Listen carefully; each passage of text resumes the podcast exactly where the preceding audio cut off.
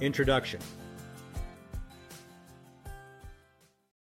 The primary focus of this book is to offer accessible, practical habits that facilitate the creation of personal and organizational wealth and achievement.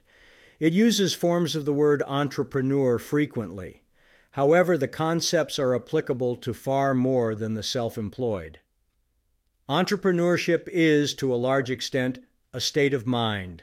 The late Earl Nightingale expressed it so well when he said, the biggest mistake you'll ever make in your life is to believe you work for someone else. Amen. In selecting the title, I was somewhat turned off by including the word wealth.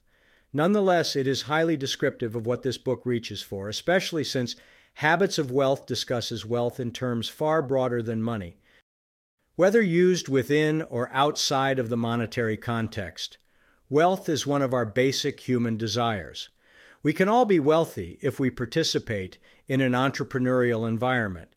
It's the entrepreneurial opportunities in life that allow us to fulfill the three essential human needs having someone to believe in, having something to believe in, and having someone to believe in us.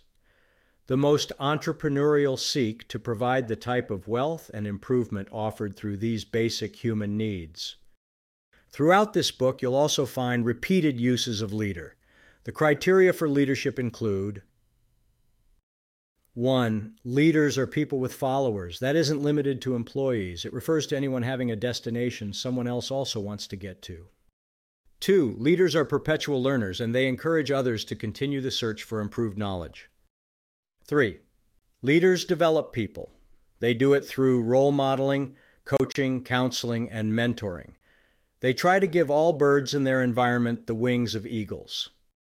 Leaders are people who give unselfishly to others, helping them achieve their goals and objectives. Is there a higher purpose?